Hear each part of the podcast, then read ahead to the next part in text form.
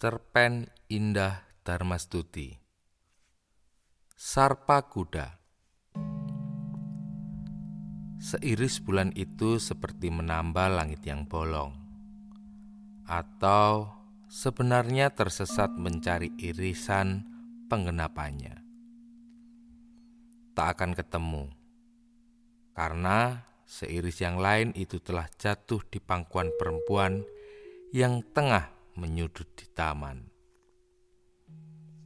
Setiap malam terpanggang bintang, makin hari tubuhnya makin tirus.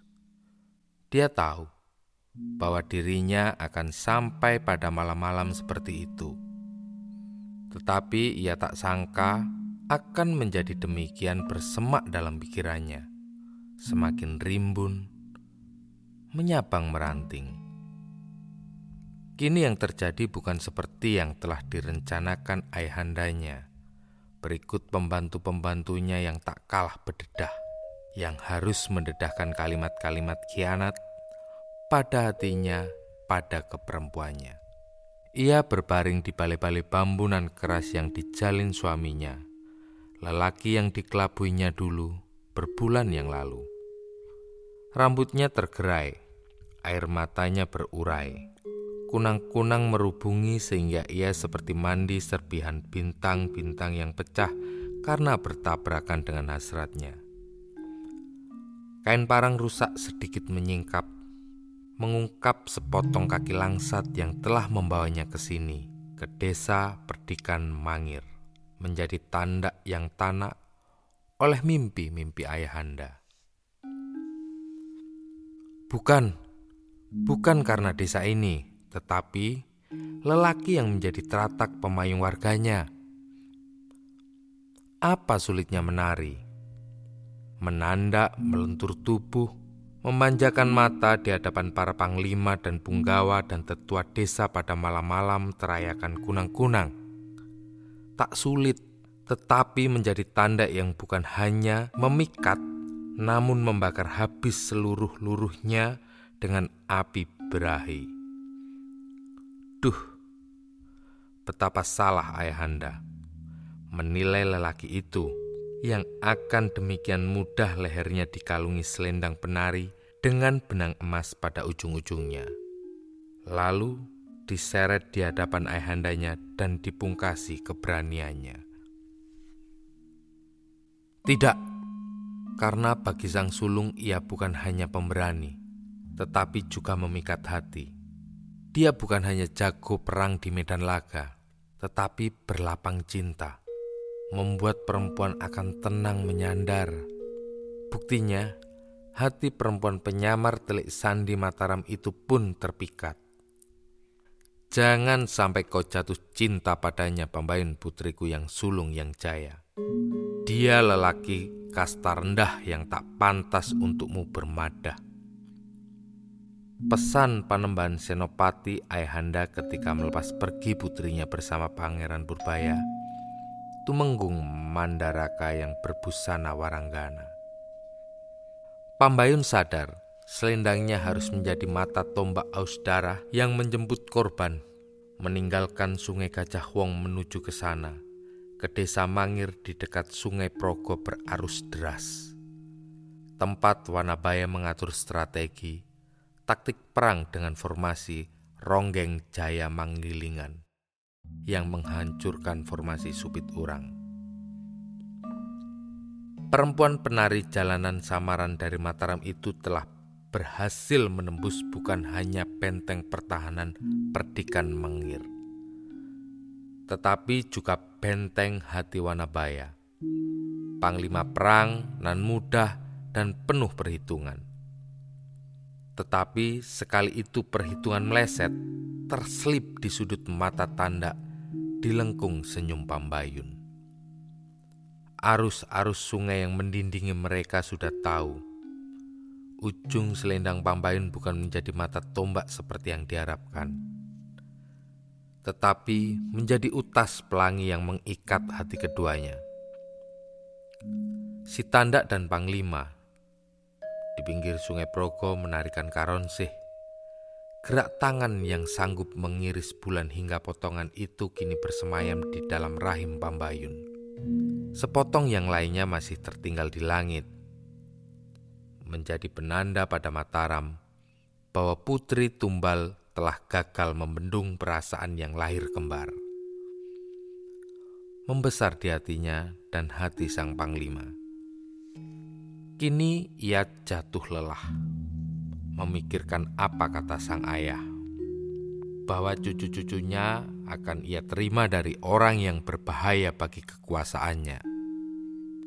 Ia tak ingin pulang, tetapi negeri menunggu pengabdiannya. Negeri, benarkah negeri Mataram yang menginginkan pengabdiannya? Atau sebenarnya itu telah menjadi pewujud petaka bagi Mataram? yang telah menyebabkan negeri menjadi pengkhianat kemanusiaan. Tetapi adakah rumus cinta untuk mengurai persoalan kekuasaan? Angin semakin menyingkap, kain parang rusak ketika serangga malam makin nyaring berdendang. Sebujur tubuh itu sudah menjadi persinggahan bagi kunang-kunang jalang, menodai janin yang berlindung di bawah jantung Pambayun. Di luar ribut-ribut, Wanabaya tak mau lagi bertemu dengannya. Tidak, persoalan cinta itu sudah bukan lagi milik mereka berdua, tetapi milik negari. Ingin sekali ia bersekutu dengan janin yang bersemayam di dalam tubuhnya untuk merobohkan dinding yang memenjarakannya. Tak seorang pun mata-mata Mataram bisa masuk tetapi tak juga ia ditemui tetua desa apalagi Wanabaya.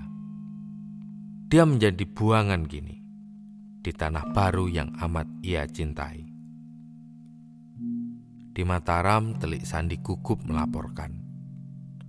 Pambayun tak ada. Pambayun tak tampak di Mangiran. Di Keputren, tidak ada Sinuwun. Pambayun bisa diandalkan Tak mungkin dia gagal melelehkan hati laki-laki batu pegunungan seribu itu. Pasti Wanabaya telah sembunyikan sulungku. Dihabisi oleh Wanabaya? Ampun Sinun, barangkali tetua desa yang merasa dikhianati. Siapkan pasukan, obrak-abrik desa kurang ajar itu. Sinun, jika akhirnya seperti ini, mengapa perlu kita kirim pambain menjadi tanda Bukankah kita ingin mempermalukan Wanabaya dan mendatangkan laki-laki batu itu ke sini, ke sana batu merapi yang akan menghancurkan keras kepalanya? Juru Martani mencoba berdiplomasi selayak sengkuni. Kalau begitu, peras sulungku untuk menuntun pembangkang itu lekas soan pantasnya menantu. Siapkan penyambutan, Wanabaya bukan ingusan. Janin di jantung Pambayun masih berwujud gumpalan hidup, menyentuh aliran pada setiap pipa-pipa darah ibunya. Dia bukan janin biasa, ia penerus Ki Ageng Pemanahan diwujudkan oleh darah pahlawan Senapati Wanabaya.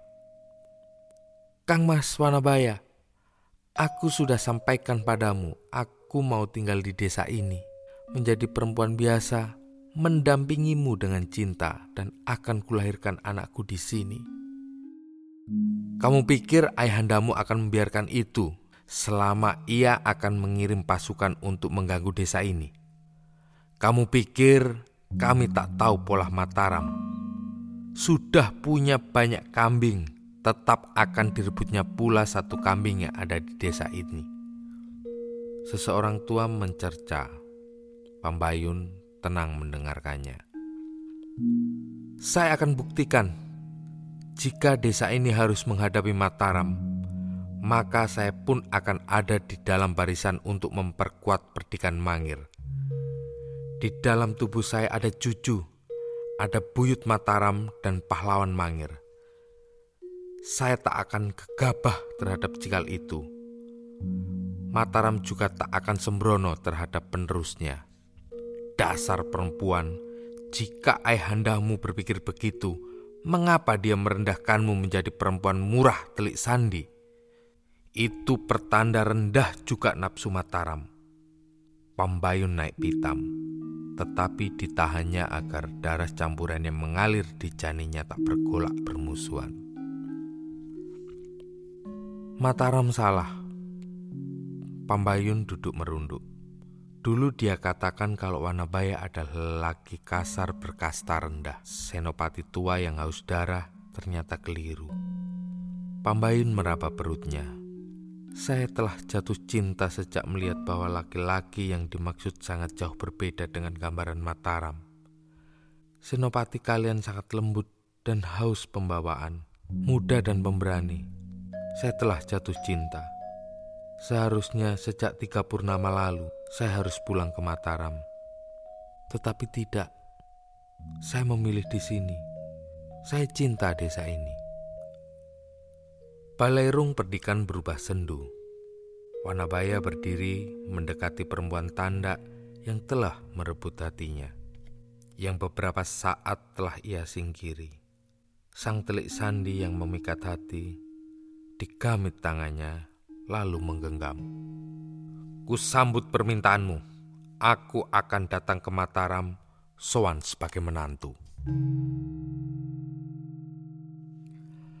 Helaan napas para tetua menenangkan janinnya. Hanya sebentar sebab kengerian ibunya terkirim segera lewat tetesan darah dalam dirinya. Ibunya tahu seperti apa Mataram. Apa yang sedang dipikirkan Mataram. Rasanya ia mau mati saja. Tetapi tidak, aku harus selalu dekat dengan suamiku. Aku tak boleh pisah darinya jika Mataram menghancurkan Wanabaya, maka hancur pula aku. Tak ada hari yang paling mendebarkan selain hari itu. Musuh dan juga sang menantu Mataram beserta rombongan sudah meninggalkan lajur sungai Progo. Menjemput sungai Gajah Wong lantas meretas maju ke jantung Mataram. Penyambutan tak biasa. Seperangkat gamelan tak komplit pasukan yang berwajah waspada, sejalanan yang ragu, Pambayun menggandeng erat tangan suaminya, merapal doa yang paling lirih. Sedetik pun jangan tinggalkan aku, jangan lepaskan genggamku. Wanabaya mengeratkan rangkulannya. Tombak erat pula digenggamnya. Dia tahu Sewaktu-waktu prajurit pasti akan siaga dengan formasi ronggeng jaya manggilingan. Tetapi baru saja Wanabaya selesai berpikir, di sana, di ujung rombongan ada keributan. Bukan main, ternyata ada pertempuran. Prajurit Mataram tengah berhadapan dengan prajurit Mangir. Suara jerit perempuan di kejauhan bersaingan dengan tombak berdesing dan pedang beradu Benar, prajurit Mangir sudah sigap, siaga dengan formasi andalannya. Tetapi Mataram yang telah mempelajari taktik perang dan pola pertahanan Mangir segera membantu formasi Sarpa Kuda. Si ular melilit, mengamuk dan mendesak mengunci sasaran. Sekejap di pintu masuk Mataram telah terjadi pertempuran. Punggawa-punggawa Mataram kaget. Siapa yang membuat perubahan rencana ini? Semestinya Mataram membunuh Wanabaya bukan dengan pertempuran tetapi seorang diri ia harus mati di tangan Panembahan Senopati. Tidak, Wanabaya tak akan mati dengan cara memalukan seperti itu. Ia maju bertempur merapatkan diri dengan prajurit-prajurit Mangir yang segera membentuk formasi andalan. Jeritan Pambayun tidak dihiraukan. Ia lepaskan tangan kekasihnya, mengambil tombak dan mengamuk. Sedu sedan Ki Ageng Pemanahan memerintahkan, selamatkan pembayun cucuku tercinta. Selamatkan buyutku, buyut berdarah pahlawan. Tangis rinti Pambayun ketika sampai di hadapan Eyang Pendiri Mataram. Biarkan aku turut mati bersama suamiku. Ia meronta. Kembali lari keluar balai agung menjemput kekasihnya Tepat ketika sampai pintu, Wanabaya sudah terdesak di dekat singgah sana. Kang Mas Wanabaya, cerit pembayun berurai air mata. Ia segera melangkah dan berlari mendekat, merangkul melindungi tubuh kekasihnya. Licin sekali ia, teriak punggawa yang bertugas menghalangi lari pembayun. Dia putri bangsawan, tak sembarangan aku harus merenggutnya. Belanya ketika ia dimaki atas kegagalan mengadang pelarian Pambayun yang telah memeluk erat kekasihnya sehingga ia justru menyulitkan Wanabaya untuk menangkis serangan musuh. Prajurit Mataram masih terus mendesak dan prajurit Mangir sebagian sudah memenuhi ruang singgasana. Bertahanlah, ucap Mangir pada pelukan terakhir kekasihnya. Tepat tombak digenggamnya gagal menahan serangan tombak musuh yang mengenai tepat ulu hati. Wanabaya roboh di dekat singgasana. Kepalanya membentur batu merapi diiringi jerit tangis pilu pambayun sang kekasih hati. Darahnya mengalir, bercampur air mata pambayun mengalir ke Imogiri.